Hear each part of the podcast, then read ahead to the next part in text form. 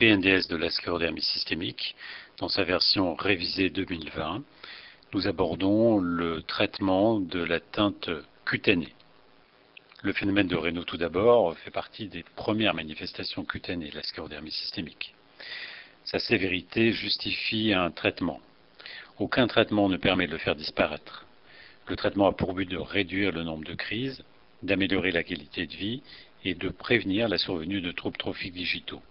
Certains médicaments sont contre-indiqués ou déconseillés en cas de phénomène de Raynaud. Deux types de traitements médicaux peuvent être proposés, des non pharmacologiques et pharmacologiques. Concernant le traitement pharmacologique, les inhibiteurs calciques sont en première ligne, type nifedipine, diltiazem, nicardipine, amlodipine notamment. Ils réduisent significativement le nombre et la sévérité des attaques de phénomènes de Raynaud. Le seul à avoir une AMM est la nifedipine, qui, dans la sclérodermie systémique, à la dose de 30 mg par jour, permet une réduction de 30% du nombre de crises concernant les analogues de la prostacycline. L'hyloprost, administré par voie intraveineuse à la dose d'une ampoule par jour pendant 5 jours, a une AMM dans le phénomène de Raynaud sévère avec troubles trophiques en évolution. Concernant les inhibiteurs de la phosphodiesterase, type sildenafil, tadalafil, plusieurs essais ont été publiés montrant une amélioration modeste du phénomène de Raynaud dans une population de patients incluant des sclérodermiques. Il constitue une alternative en cas de phénomène de Raynaud sévère, si résistance ou intolérance aux inhibiteurs calciques. Il s'agit d'une utilisation hors AMM. D'autres vasodilatateurs sont disponibles, mais leur bénéfice apparaît modeste.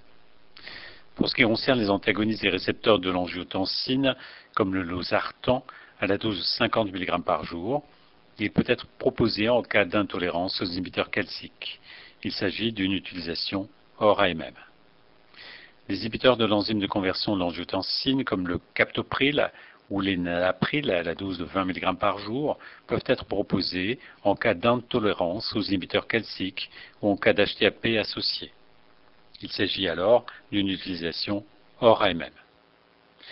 Un antisérotoninergique, la fluoxétine à la dose de 20 mg par jour, est cité dans les recommandations ULAR 2017 comme une alternative en cas d'échec ou d'intolérance aux vasodilatateurs sur la base d'un essai randomisé de faible effectif montrant une supériorité par rapport à la nifedipine.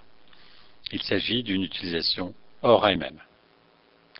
Passons maintenant au traitement des ulcères digitaux et tout d'abord le traitement local. Le but du traitement local est d'obtenir la cicatrisation et le traitement des surinfections. Il concerne autant les ulcérations traumatiques qu'ischémiques. Les principes du traitement sont les suivants. Tout d'abord, détertion mécanique d'une hyperkératose recouvrant une ulcération, d'un bord nécrotique ou fibrineux après anesthésie locale. Cette détertion doit être prudente en présence d'une ischémie sévère. Si l'anesthésie euh, locale est insuffisante, on peut avoir recours au protoxyde d'azote. Il s'agit d'une utilisation dans le cadre de l'AMM. Ensuite, nettoyage des plaies au sérum physiologique ou à l'eau et au savon puis pansement occlusif, hydrogel en cas de plaie sèche, fibrineuse ou nécrotique pour favoriser la détertion, pansement aux hydrocolloïdes, hydrocellulaires, hydrofibres à l'acide hyaluronique, tulle neutre, vaseliné ou paraffiné en phase de bourgeonnement. Pour les ulcérations digitales persistantes, une détertion chirurgicale et des greffes cutanées de couverture par greffe de peau totale peuvent être discutées avec les chirurgiens compétents, plasticiens, chirurgiens à la main. La recherche et le traitement d'une surinfection sont systématiques. Un traitement symptomatique est recommandé avec les antalgiques, les antibiotiques, parfois par voie générale, adapté au prélèvement bactériologique en cas de plaie surinfectée. Ensuite, passons au traitement médicamenteux de l'ulcère digital d'origine ischémique. En premier lieu, les inhibiteurs calciques. Ils ont une efficacité modeste, démontrée dans le traitement du phénomène de Raynaud de la sclérodermie, mais il n'y a pas de données dans la littérature permettant de juger de leur éventuelle efficacité dans le traitement des ulcérations digitales. Ils sont en règle, souvent déjà prescrits aux patients et seront maintenus à dose maximale tolérée. Les inhibiteurs Les analogues de la prostacycline, ensuite, dans la majorité des cas, le traitement médicamenteux repose sur les analogues de la prostacycline par voie intraveineuse, l'hyloprost, même si le niveau de preuve scientifique de l'efficacité curative du médicament est faible. Le médicament est cependant largement employé en l'absence d'alternatives thérapeutiques et en raison d'un consensus favorable d'efficacité sur le phénomène de sévère, directement responsable des ulcérations. Il s'agit dans ce cas d'une utilisation dans le cadre de l'AMM. Le schéma thérapeutique le plus souvent proposé associe l'héloprost en seringue autopulsée à la dose de 0,5 à 2 nanogrammes kilo minute, adaptée au débit maximum de tolérance sur 6 à 8 heures pendant 5 jours. Cette cure de 5 jours peut éventuellement être renouvelée en fonction de la réponse clinique ou prolongée en cas d'effet réel mais incomplet. Concernant les antagonistes et récepteurs de l'endothéline et du bosantan, cette molécule a montré un bénéfice dans la prévention de la récidive d'ulcères digitaux chez les patients les plus sévères à risque d'ulcération digitale multiple. Il s'agit d'une utilisation dans le cas de l'AMM. Mais il n'a pas été démontré d'effet sur la rapidité de cicatrisation des plaies ischémiques constituées. Il n'y a pas d'indication à prescrire le bosantan en traitement curatif des ulcères digitaux. Pour ce qui concerne les inhibiteurs de la phosphodiesterase de type 5, le sildenafil, il est d'efficacité modeste sur le phénomène de Raynaud. Un essai a démontré une tendance favorable au sildenafil 20 mg trois fois par jour pendant trois mois pour réduire le temps de cicatrisation des ulcères digitaux, mais l'étude n'atteint pas la significativité statistique. En revanche, le taux d'ulcères cicatrisés à trois mois était significativement moindre dans le groupe sildenafil, le sildenafil peut donc être essayé ponctuellement en deuxième intention en cas d'efficacité insuffisante ou d'intolérance à l'hyloprost. Il s'agit alors d'une utilisation hors AMM. En l'absence d'évolution favorable, une étiologie associée doit être recherchée, athérome des gros vaisseaux par exemple, syndrome du marteau hypoténare, trouble de la coagulation, avant tout geste chirurgical.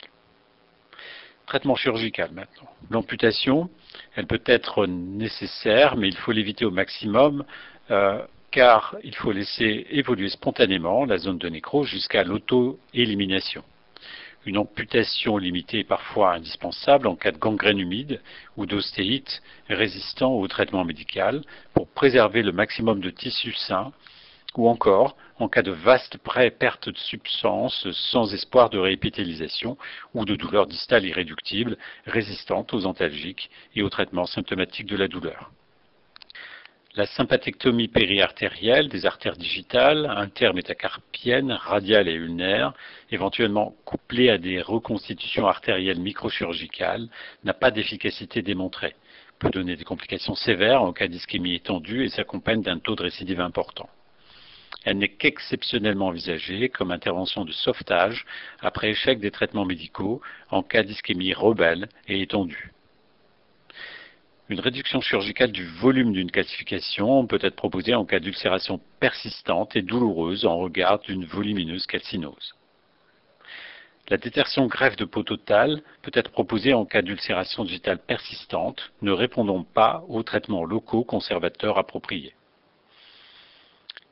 Autre alternative thérapeutique possible, l'utilisation des techniques de thérapie cellulaire par injection digitale de fractions vasculaires stromales ou de cellules souches mésenchymateuses, euh, c'est encore à l'étude. Ces techniques ne sont pas recommandées à l'heure actuelle par le groupe de travail. Les injections locales de toxines botuliниques ne semblent pas apporter le bénéfice, euh, notamment sur le phénomène de Raynaud, et n'apportent pas de bénéfice sur la cicatrisation ni sur la prévention des ulcères digitaux. Ils ne sont pas recommandés par le groupe de travail. Passons maintenant au traitement préventif des récidives d'ulcération. Les inhibiteurs calciques, bien que leur efficacité dans la prévention des récidives ne soit pas démontrée, ils seront maintenus en traitement du phénomène de Raynaud. Pour ce qui concerne les analogues de la prostacycline, l'hyloprost en cure séquentielle a été testé dans quelques études. Actuellement, il n'y a pas d'argument suffisant dans la littérature pour recommander l'usage de l'hyloprost en traitement séquentiel pour prévenir les récidives des ulcères digitaux. Antagonise les récepteurs de l'endothéline, l'efficacité préventive du bosantan sur l'apparition de nouveaux ulcères a été démontrée par deux études contrôlées. Cette efficacité préventive est plus marquée dans les formes sévères à risque d'ulcération digitale multiple Le médicament est administré à la dose de 62,5 mg deux fois par jour pendant 4 semaines, puis 125 mg deux fois par jour. La durée d'utilisation optimale, traitement ponctuel, notamment en période froide ou traitement euh, continu, reste à définir. Passons maintenant au traitement de la sclérose cutanée. L'utilisation de faibles doses de prénisone, 15 mg ou moins par jour, dans la sclérodermie cutanée œdémateuse ne fait pas l'objet de consensus. L'utilisation de corticoïdes à faible dose dans cette indication nécessite une bonne évaluation du rapport bénéfice-risque, avec notamment le risque de précipiter une crise rénale sclérodermique, même si habituellement ce risque est rapporté pour des posologies de prénisone supérieures à 15 mg par jour. Il s'agit d'une utilisation hors AMM. Méthotrexate tout d'abord. Deux études de faible effectif ont mis en évidence un bénéfice modéré du méthotrexate sur l'atteinte cutanée. Une analyse du dernier essai contre placebo en utilisant une méthode bayésienne a suggéré que la probabilité que le méthotrexate améliore le score de Rondon modifié était de 94%. Les recommandations IOSTAR sont en faveur de l'utilisation du méthotrexate dans les formes diffuses récentes de sclérodermie systémique. Le groupe de travail inclut le méthotrexate dans les options thérapeutiques possibles des formes diffuses de sclérodermie. La dose recommandée ne doit pas dépasser 0,3 mg kg par semaine par voie orale ou par voie sous-cutanée. Il n'y a pas de durée de traitement établie, mais en cas d'amélioration clinique, le groupe de travail recommande une durée de traitement d'au moins deux ans. Il s'agit d'une utilisation hors AMM. Cyclophosphamide. Il n'y a pas d'études disponibles évaluant l'efficacité du cyclophosphamide comme traitement de fond au cours de la sclérodermie systémique. En revanche, on dispose d'études ayant évalué cette molécule contre placebo dans la pneumopathie interstitielle diffuse. Selon l'étude SLS 1, sous cyclophosphamide oral, on notait une diminution de 3,6 points du score de Rodnan, ce qui était significatif après 12 mois d'évaluation. Cet effet disparaissait un an après l'arrêt du cyclophosphamide. Dans une étude observationnelle européenne, du traitement des formes diffuses récentes de sclérodermie systémique, l'utilisation de cyclophosphamide était associée à une diminution de 3,3 points du score de Rondon à 12 mois, ce qui ne différait pas de manière significative de la diminution observée chez les patients non traités par immunosuppresseurs. Il s'agit d'une utilisation hors AMM. Mycophénonate mofétyle. Il n'y a pas d'étude directe de l'utilisation de ce médicament comme traitement de fond de la sclérodermie, mais on dispose d'études observationnelles et également des études contrôlées dans l'atteinte pulmonaire. Dans l'étude SLS2, l'utilisation du MMF était associée à une diminution de 4,9 points du score de Rodnan modifié versus 5,3 dans le groupe cyclophosphamide à 24 mois. Les résultats n'étaient significatifs que dans les formes diffuses de sclérodermie. L'analyse de SLS2 en comparant au groupe placebo de SLS1 suggère que l'utilisation du MMF est appropriée et s'associe à une amélioration du score de Rodnan modifié par rapport au groupe placebo à 24 mois. Ce résultat est cohérent avec plusieurs études observationnelles et revues de la littérature qui suggèrent un effet du MMF dans l'atteinte cutanée des formes diffuses de sclérodermie. À la vue de ces données, le groupe de travail considère que le MMF est un traitement de fond envisageable dans les formes cutanées diffuses de sclérodermie systémique avec ou sans atteinte pulmonaire. La dose recommandée est de 2 à 3 grammes par jour en traitement d'attaque. Utilisation hors AMM. Dans les formes cutanées sévères d'emblée, le cyclophosphamide, le MMF ou l'autogreffe de cellules souches hématopoïétiques sont à considérer d'emblée. Ceci est à discuter en RCP. La peau doit par ailleurs faire l'objet de soins locaux visant à une bonne hydratation. Il est recommandé d'utiliser de façon pluriquotidienne des crèmes ou lotions hydratantes ou émollientes. Les bains de paraffine des mains ou l'utilisation de l'huile de ricin n'ont pas fait l'objet d'études scientifiques rigoureuses. Une kinésithérapie personnalisée avec massage visant à assouplir les tissus sous-cutanés et cutanés peut être proposée, même si aucune étude rigoureuse sur le sujet n'a été réalisée à ce jour. En cas de prurite, un antihistaminique anti-H1 peut être proposé en veillant à éviter toute interaction avec d'autres médicaments qui peuvent allonger le QT, notamment euh, la dompéridone et le métoclopramide. Trois essais randomisés successifs ont montré que l'intensification thérapeutique et l'autogreffe de cellules souches hématopoïétiques permettaient d'obtenir une régression significative de l'atteinte cutanée clinique et histologique. Un dernier mot sur la calcinose. La fréquence de cette complication est élevée, proche de 25%, et elle est source de douleur et de handicap. Aucun traitement n'a fait la preuve de son efficacité dans cette complication. La colchicine est souvent proposée en cas de poussée inflammatoire. Les antivitamines K et bisphosphonates ne doivent pas être utilisés dans cette indication. Dans certaines situations, une exérèse chirurgicale des dépôts calciques peut être proposée afin de favoriser la cicatrisation et d'éviter les surinfections, après s'être assuré que l'état vasculaire périphérique le permette. Le thiosulfate de sodium par voie intraveineuse n'a pas d'indication dans ce type de calcinose.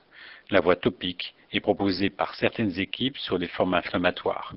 Enfin, les injections intralésionnelles sont encore en cours d'évaluation.